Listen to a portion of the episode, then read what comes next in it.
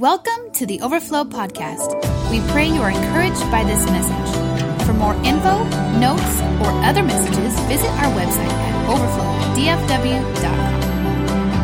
And our story continues in Genesis chapter 25 today. And it says this The boys grew up, and Esau became a skillful hunter, a man of the open country, while Jacob was a quiet man. We talked a little bit about that last week, kind of passive aggressive, staying among the tents. Isaac, who had a taste for wild game, this is dad, loved Esau, but Rebekah loved Jacob. And once when Jacob was cooking some stew, Esau came in from the open country famished. And he said to Jacob, Quick, let me have some of that red stew. I'm famished. That's why we also call him Edom. His, his descendants were called the Edomites. Edom means red. So Jacob replied, First, before you eat some of my stew, sell me your birthright. that's, a, that's an expensive bowl of stew. Look, I'm about to die, Esau said. What good is the birthright to me? But Jacob said, Swear to me first. So he swore an oath to him, selling his birthright to Jacob for a bowl of stew. Then Jacob gave Esau some bread and some lentil stew. He ate and drank and then got up and left. And it says this so Esau despised his birthright. He despised what was rightfully his. See, the birthright was entitled to the firstborn and Esau was the firstborn. The, the, the, the birthright is this it means leadership right? It means I'm going to lead the family. When dad's gone, I'm going to take over his reins. I'm going to have the authority. I'm going to have the rights. I'm going to have the responsibilities of the family. It's all on me. He understood this weight. He understood also that, that the birthright meant that he got a double portion. So if, if the inheritance said that each child gets $100,000, Esau got $200,000. He got double what anybody else did. The great privilege of, of having that birthright. And then he also would receive a special blessing where the father would bring him in and he would declare and he would set forth the motion. And he would prophesy over his son, catapulting him into the future. So, this incredible thing called the birthright that the firstborn son would get, and it was entitled to Esau. And Jacob knew how valuable it was. And so Jacob wanted it. And so Jacob, listen, understand this. The desire that Jacob had for the birthright is totally justifiable. It was incredibly appropriate for him to want what was rightfully belonged to Esau.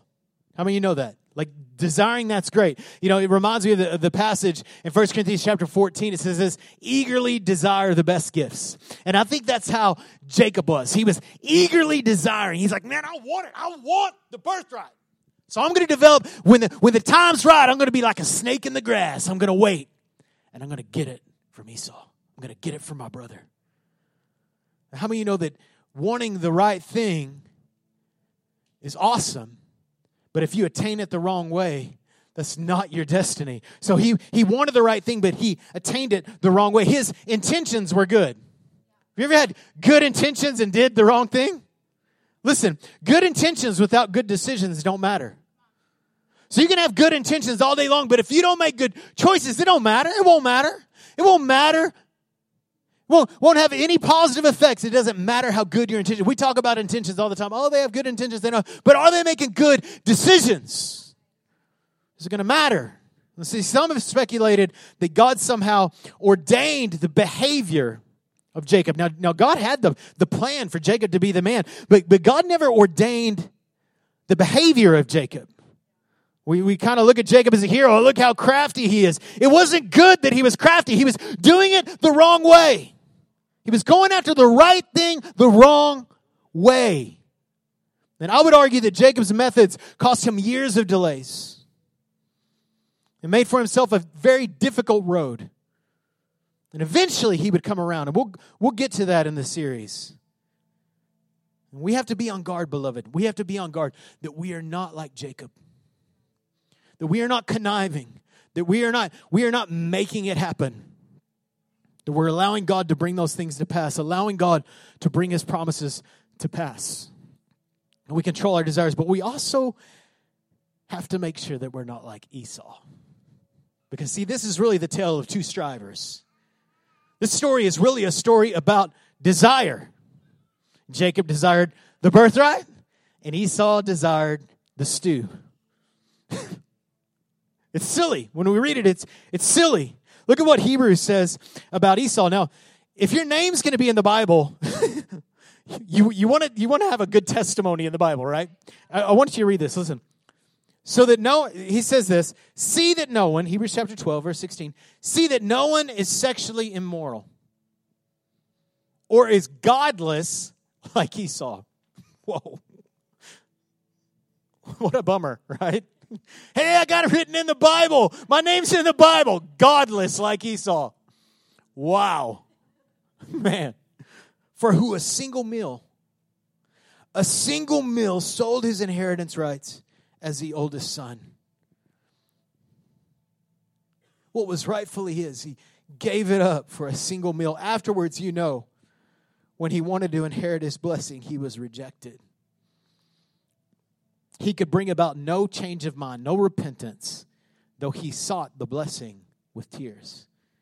So some would say Esau represents a worldly Christian or a, a carnal Christian. Let me tell you, beloved, a worldly or carnal Christian is an oxymoron. There's no such thing as a worldly Christian. You're either of the world or you're of the kingdom of God. You're either a Christian or you're a sinner. You were a sinner, but now you've been saved and rescued by grace. Now you're a son. Now you're a daughter. Uh, some historians have said this, you know, that word, that word godless. Some, some historians, some Jewish historians out, outside of the, the biblical narrative, and, and, and a lot of it makes sense when we compare it.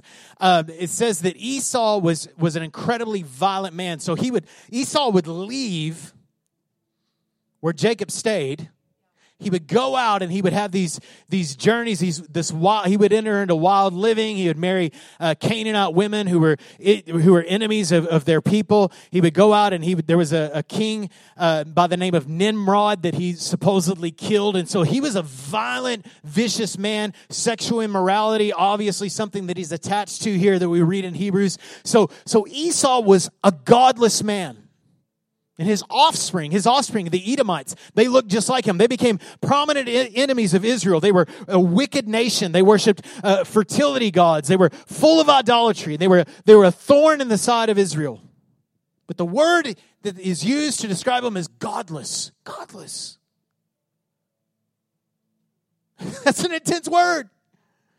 It's not like he was weak or he was frail. He, no, he was straight up godless mean, you got to go a long way to get that title.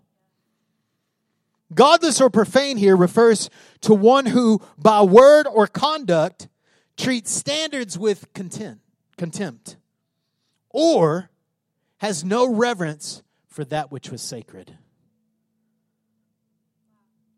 He had no reverence for that which was sacred. He treated standards with contempt. He looked at standards and said, Ugh, I hate standards. Sometimes we're like Esau. I know this is part of the kingdom, but I, I really don't like the rules. No reverence for that which is sacred. See, in this moment, again, this, this story is about desire. So I want to help you today. You okay? We're going to talk about the drive of desire. Things to remember with the drive of desire because we've all got desire. And this is what I encourage you to do. When you have a desire, when you have a desire, that you would take that desire to the Lord. Because, because sometimes we think any desire I have is a God thing. Listen, even if it's a good thing, doesn't mean it's a God thing.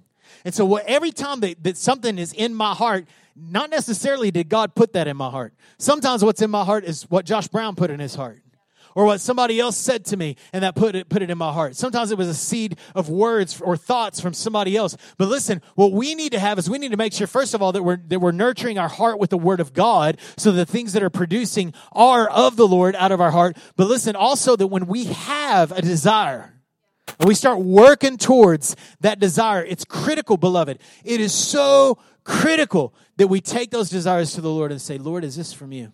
I don't care how noble it is. You say, Lord, why why have I been thinking about this for like three weeks? You've ever been there? Like you get something in your in your heart, in your head, you you're thinking about it. Oh, just take it before the Lord. It could be the Lord.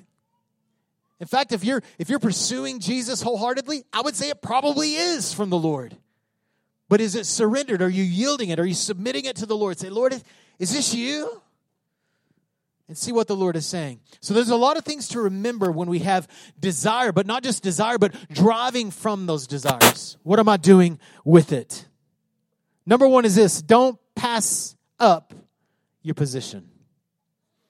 Don't pass up your position. And this is what Esau did. He sold the birthright. He's like, nah, I don't need the birthright. I believe this.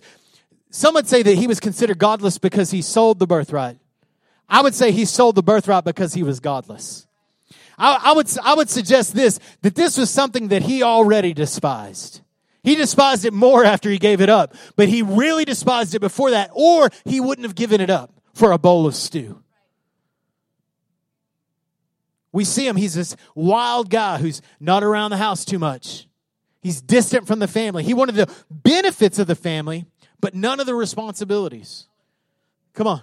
He didn't want to share the load. He didn't want to do the dishes. He just wanted to go out and hunt. He just, he just wanted to exercise his gift. I'm going to exercise my gift, and I can't do that in the house, so I'm just going to spend all this time outside of the house, and I'll come in to eat some of that good red stew, lentil stew. What is wrong with you, Esau? Come home to, to give dad some elk meat because dad likes it. Bring dad some good, good wild game. Get a little affection from dad, and then out to the wild again, doing his thing. See, he didn't value the values of the house. Beloved, you are a child of God. Value the values of the house, value the values of the kingdom. Is it about you and your values, or is it about God and his values? We, we see that he married Canaanite women, multiple Canaanite women, which was something that was totally against the rules of the house. You just didn't do that. They were the enemy. Why, why are you marrying Esau? Why are you marrying the enemy? Because he's godless. And so many times we are functioning outside of our identity as sons and daughters. We're doing things that people of God shouldn't be doing. We go, oh, I'm a Christian. What does that mean? That means you go to church. You have a little experience. You might even lift your hand and worship, mm, right? You might have a little encounter with the Lord. You might cry, and that makes you a Christian. What is, what, what is it about you that looks like a son, that looks like a daughter of God? And so what we do sometimes is, is the only time we'll ever identify ourselves as, as God's beloved, as his, as his kids, the only time we'll ever do that is when we're among church people. Because we know that it might, that, that, that, that we might be missing out if we identify as that. And this is what we think. We think, and let me just say this, if you feel like that you're missing out because you're abstaining from certain worldly pleasures and activities, things that are contrary to your walk with Christ, you're acting like a sinner, not a son oh man, I really want to sell out to God, but but if I sell out to God, I won't be be able to do X, Y, Z. And you have this poverty mindset that there's things that you won't get to do. You're acting like a sinner, not a son, not a daughter. Examine your heart. Are you in?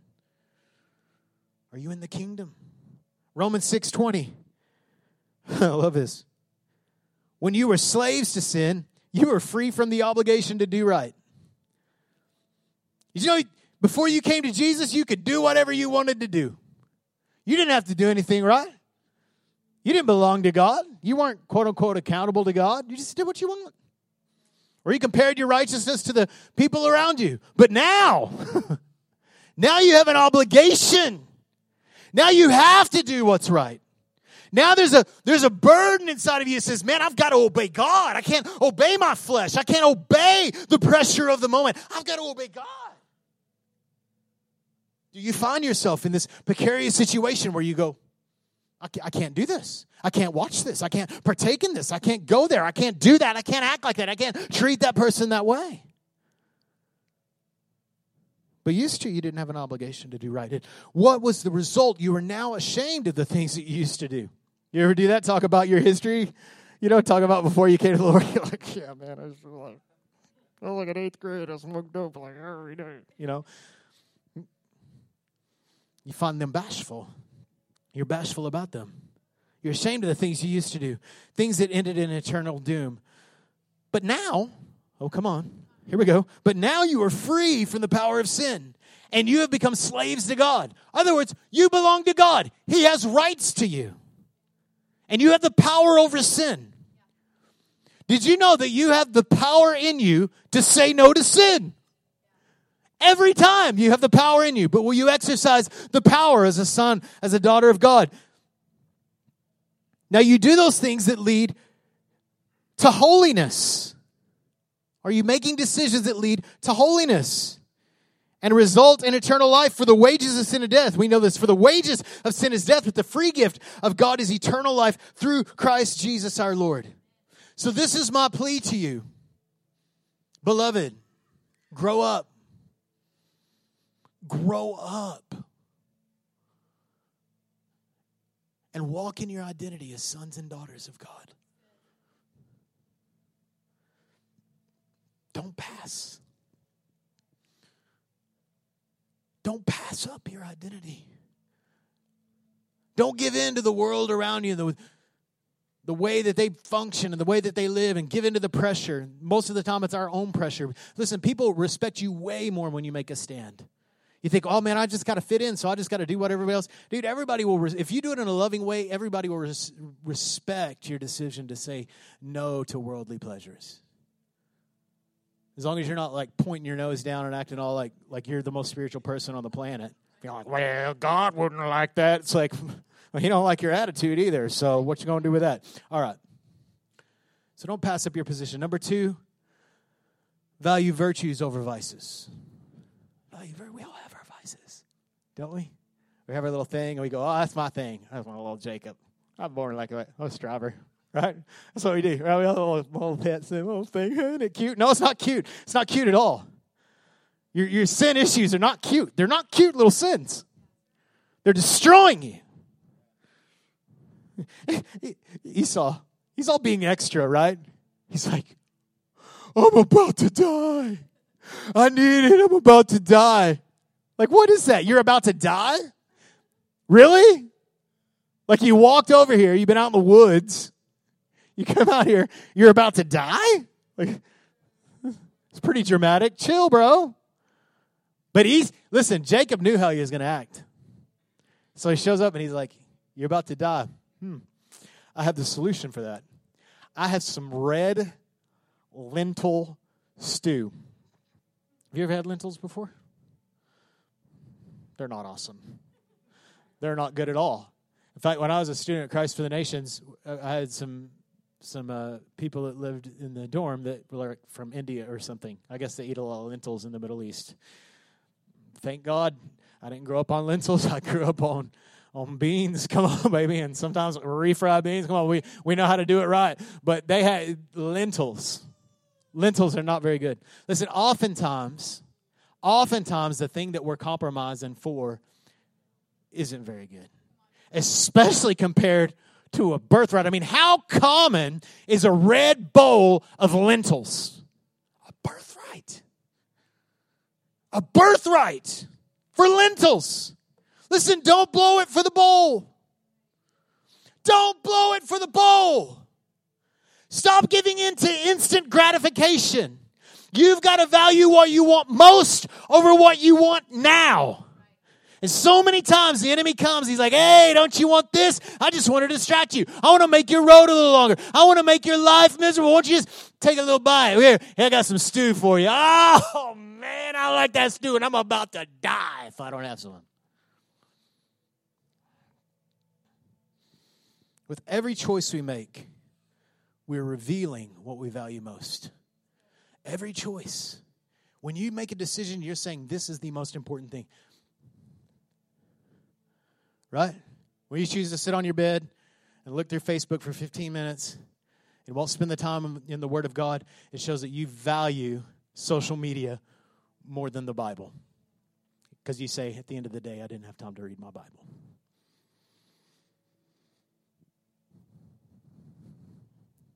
I value excellence. But, you know, I just had to stop by Starbucks on the way to work, you know. It caused me to be 10 minutes late. But you value excellence? Doesn't seem like it. Our values, listen, our values will determine our choices. What do you value most? You see, I see Christians all the time trying to fit into a world that they don't belong in. An effort to be funny, an effort to be affirmed as cool, or even edgy. Some, some people are like, well, I'm an edgy Christian. I'm not religious at all. Except for you're pretty religious about that. What if we were recognized for our purity? What if we were recognized that we would never sell out? That we just we say no to bowls. we never blow it for the bowl. We never do. We're pure. We just we have standards. We're not godless like Esau. We don't treat those things with contempt. Romans 8, 5. Those who live according to the sinful nature have their mind set on what that nature desires. Jacob, Esau, both of them. But those who live in accordance with the Spirit have their mind set on what the Spirit desires. Where is your mind set? Are you thinking about bowls? Or are you thinking about your identity? Are you thinking about Jesus? Are you thinking about being a son, being a daughter? Because that's what the that's what the Spirit does, right? He affirms in our heart that we are the children of God. It's always an attack on your identity. The mind of the sinful man is and notice what it says. It says, have their mind set. Verse 6. The mind of the sinful man is death, but the mind controlled by the Spirit is life and peace. Some of you are like, man, I just, man, Christianity, it's just not really working for me. It's just not very, I don't have very much life. I also got peace. Everything's chaotic. It's like when God came into the picture, it's like everything got crazy. It's like, where's your mindset? Are you thinking about the things of the Spirit? You want peace in your life? Think about things of the Spirit. Stop thinking about all the mess that's going on. I had just kind of quit listening to like political commentary because I'm destroying my peace. It's not what the Spirit desires. Think God's going to save a nation because of policy that the government You're putting your faith in the world, not God. Right? We get all caught up in all this stuff. So I had to just quit, man. I was just like, if I find myself getting overwhelmed, I'm just like, boop. People I love to listen to, people I'm encouraged by, like, yeah, it's God. Stop. I don't want to think about that. I don't. You can say, well, sticking your head in the sand. Da, da, da. Okay, but I got peace, and I got life, and I got enough life and peace to give away to other people. I'm not so consumed with it. I don't have to have the pulse of the Lord. I need the pulse of the Father. I don't need the pulse of the world. I need the pulse of the Father. That's what the pulse that I need. That's where I function from. And that's found in the Spirit. The sinful mind is hostile towards God. It does not submit to his law, nor can it so. The mind's controlled by the Spirit, by, by, the, by the sinful nature, cannot please God. A mind that is dominated by the sinful nature cannot please God. You want to please God? Don't be dominated. It doesn't mean that you're not going to have a carnal thought. It doesn't mean that you're not going to struggle, that you're going to screw up. We've all done that this week. Some of us this morning on the way to church. Not me. it's pretty easy when nobody else is around. Let's just be honest.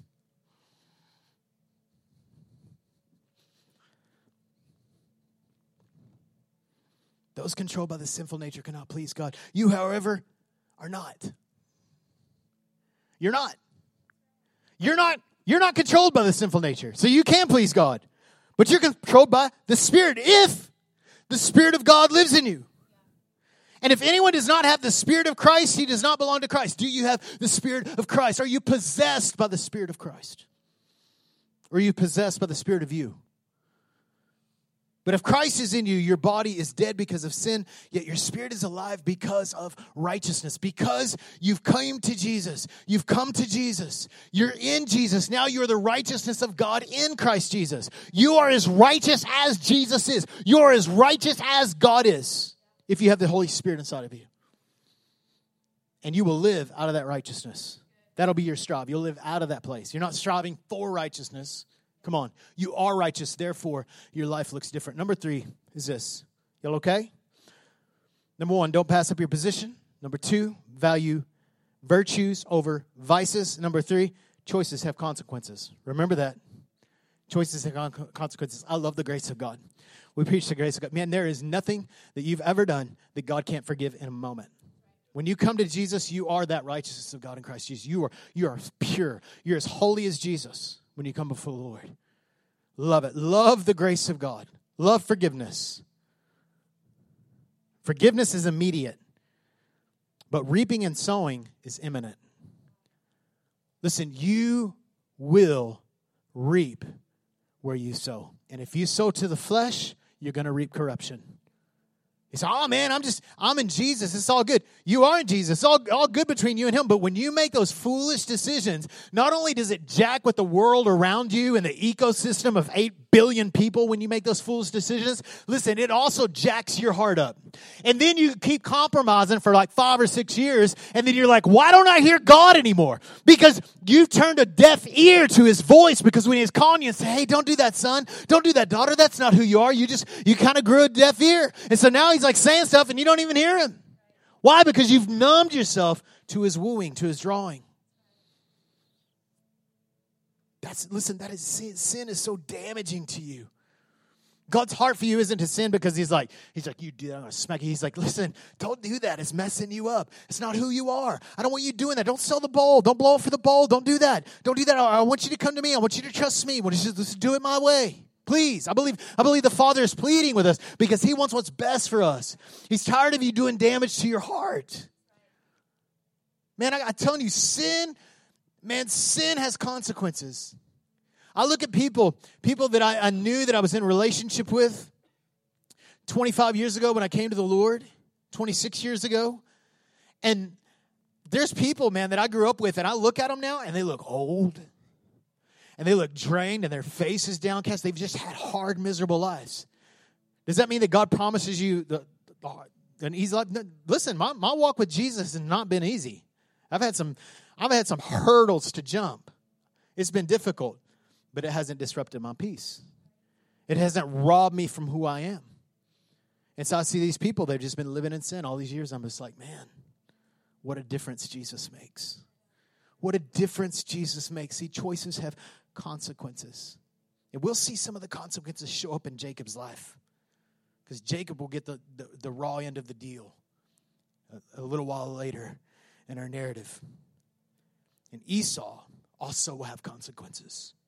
James 1:13 says this, but when tempted, no one should say God is tempting me. Well, God, why is God? God cannot be tempted by evil, nor does he tempt anyone. But each one is tempted by his own evil desires. God isn't, or you even go, oh, the devil, the devil's so hard. Each one is tempted by his own evil desires. He's dragged away and enticed. Then, after the desire has conceived, it gives birth to sin. And sin, when it's full grown, gives birth to death. When you sin, it's like you're putting you're putting a seed in the womb, and that womb is growing. And yes, you can be forgiven, you can be right, but let me tell you, your sins will catch up to you on this earth. In heaven, you're going to be good. It's going to be awesome. But you're really screwing up things for yourself, the, the, the roughness of your journey. You're also messing up the reputation of the kingdom of God by just dabbling in sin. Listen, God wants you pure. He has so much, you will function so much better if you just live in a pure life. I know it's hard sometimes. I know it's hard to resist. I know it's difficult to say no to sin. I know we need the grace to say no to sin. But listen, you get in this track of purity. And you'll see it's so much more life giving. The Spanish translation right here, not that I speak Spanish, but I, have I've been told this. I've got an interpreter where it says, when it's full grown, gives birth to sin. The Spanish translation says this that sin carries or bears within itself punishment. It says, God punishing you for your sins? No, your sins are punishing you for your sins. Jesus was punished for your sins. Your sins will punish you they have consequences. So, what do we do about it? Number four, you seek repentance. You get before God, you say, God, break me. I don't want to be hard. I don't want to be distant. I don't want to be away from you. This is what it says that he did. Right after Esau sells his birthright, this is what he did. He ate, drank, then got up and left. No remorse, no sorrow, no big deal. I'm satisfied. I like the Matthew Henry commentary. It says this Esau ate and drank, pleased his palate, satisfied his appetite, then carelessly rose up and went his way. Without any serious thought or any regret, about the bar- bad bargain he just made. People are ruined not so much by doing what is amiss, but by doing it and not repenting of it. How, how do you respond when you blow it? Are you just like, oh, oh, Lord, forgive me? I mean, my kids do that. Right? They do something wrong. I'm like, they're like, I'm sorry. Right? No remorse. It's not repentance. They're, they're, they're sorry they're about to get their butt busted or grounded. So that'll make some of y'all happier. Ground them also. We also bust that butt. We do. I ain't scared. Because we want them to be sorry for their choices that they made, not because they got busted for it. That's a that's a criminal mindset. To only repent when you're busted for it. That's that's how, that's how criminals think. You're not a criminal. You're a child of God. So when I sin when I when I sin against my wife, I don't apologize to her and say, "Oh, babe, I'm not that I've sinned against her, just for clarity, but if I have sinned against her, then I don't come to her and be like, oh, "Dang, that's wrong," correcting me. I'm like, "Oh man, my, I'm sorry, babe. I, I didn't realize that that hurt you." That's what repentance is. Repentance is saying, listen, I need to change the way I think and the way I act. I need to change the way I think about the way I act. I need to change. Something in here is broken. God, I'm not thinking like a child of God. I'm not thinking. I'm not thinking the way I should be thinking. This was Esau. He wasn't thinking that way. Sorrow, embarrassment, being sorry, that's not repentance. You got to change your thinking and that will cause a behavioral shift. Second Corinthians chapter 7 verse 10. For the kind of sorrow God wants, godly sorrow, is to, ex- to experience, that he wants us to experience, leads us away from sin and results in salvation. There's no regret for that kind of there's no regret for that kind of sorrow, but worldly sorrow, which lacks repentance, results in spiritual death. Worldly sorrow is like, sorry, sorry about you. But godly sorrow says, man, I blew it for the ball. I blew it for the ball. So stupid. Wasn't thinking like the firstborn. I was thinking about thinking like someone who does not belong to the family. God, forgive me. I want to ask you today when was the last time you repented of something? When was the last time that you got before God with tears and said, God, I'm sorry that I was acting like a sinner? I'm sorry that I was living like someone who did not belong to the kingdom. I'm sorry I've been acting to people like that. When was the last time you got before the Lord? Listen, g- repentance doesn't just initiate grace, we need grace to repent. And that's what I'm asking. I'm asking God will give, because we, we think great. You know, we use words like holiness and great and, and repentance, and we think those are bad words. Those are really good words. Those are invitational words, God bringing you into something better. And so, what I'm asking is, I'm saying, Lord, will you give us the grace to enter a lifestyle of repentance? Not just behavior modification, but heart and mind transformation to where I'm living differently out of that. I'm going, I'm a son. Sons don't act like that. Gosh, I'm sorry, Lord. When was the last time you got before the Lord for some of the behaviors you've had? When was the last time you got before the Lord and wept and said, God, I know that I've been wrong. I know that I've sinned against you. I know that. When was the last time? When was the last time that you said, Lord, would you come in and just sweep the corners of my life? Get into the corners, Lord. Get in, get into the cabinets of my life. Get behind the, the glass in the very back. Lord, would you get in there? Would you sweep out? Would you dust out the junk in my life? Lord, would you, would you get up under my bed? Lord, would you, would you drag it all out? Lord, I'm, I'm asking for a deep cleaning. When was the last time you got before the Lord and said, Lord, if there's anything in me that doesn't bring honor to you, if there's anything in me that is impure or godless, Lord, would you help me? Would you help me to discover that? I want to, I want to bring it to you. I want to give it to you and say, God, is this, is this hindering us? It's hindering my pursuit of Jesus. It's hindering my identity. And I would suggest to you today that you ask the Lord, are there any bowls?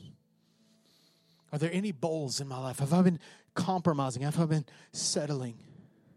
Listen, if it's been a long time since you've asked those questions, then probably the sin that you need to repent of is, eh, repent of is pride and self righteousness. We need to get so needy upon Jesus. Blessed, Jesus said it this way Blessed are the pure in heart, for they'll see God.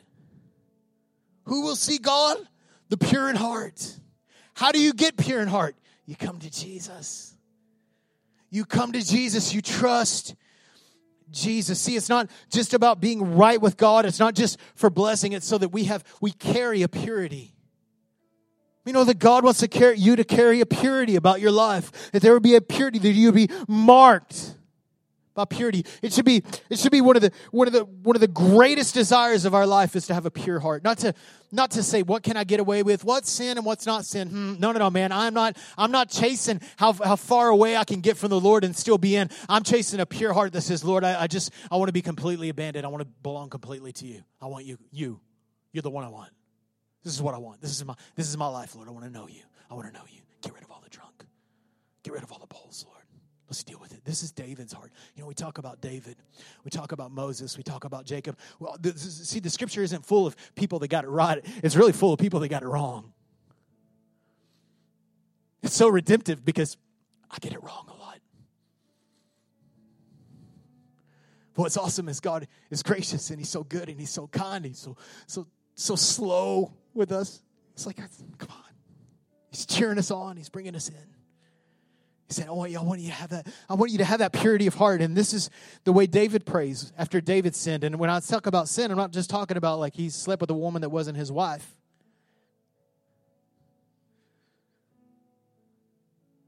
But David had the woman's husband killed. So he's before the Lord. Psalm 51. I remember when when I was a student at Christ for the Nations, I remember every day because I dealt with so much shame from my past. I just remember praying this prayer every single day just that God would soften my heart because I felt like there were hard places in my heart. It's not that I was necessarily not walking in forgiveness, I was, but there was so much hardness in my heart. I said, Lord, I, I want to be broken, I want to be totally pliable. This is what David prays. I'm not going to read the whole thing, but he, he uses language like this Psalm 51 10. Created me a pure heart and renew a steadfast or a loyal spirit within me. Do not cast me away from your presence or take your Holy Spirit from me. Listen, I, I, don't believe in the new covenant. You sin and you're out. You don't have the Holy Spirit. I don't believe that at all. But but listen, we should treat the Holy Spirit in such a way that He is so precious that I say, Holy Spirit, if I offended you, if I ignored you in my sin, I'm sorry. And he says this restore to me the joy of your salvation and grant a willingness a willing spirit not just not just an obedient spirit because i have to no no a willing spirit to sustain me and sustain me. The sacrifices of god and this is what he says in verse 17 the sacrifices of god are a broken spirit before that, he says, God, you don't delight in sacrifice. You don't delight in all the religious duty. You just want me broken. You just want me humble before you're broken and contrite heart, oh God, you will not despise. And so this is what we're asking. Lord, give me a tenderness. Some of you have toughened up.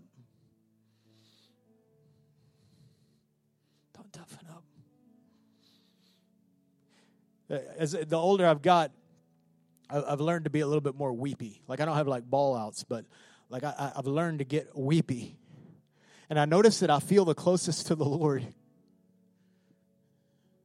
when I'm weeping before the Lord. When I'm just like, God, you're so good. Thank you. It's just a tenderness because that is the place really where the Lord is moving the most. It's just in the midst of our tenderness, it's midst of our brokenness, it's the midst of our trust.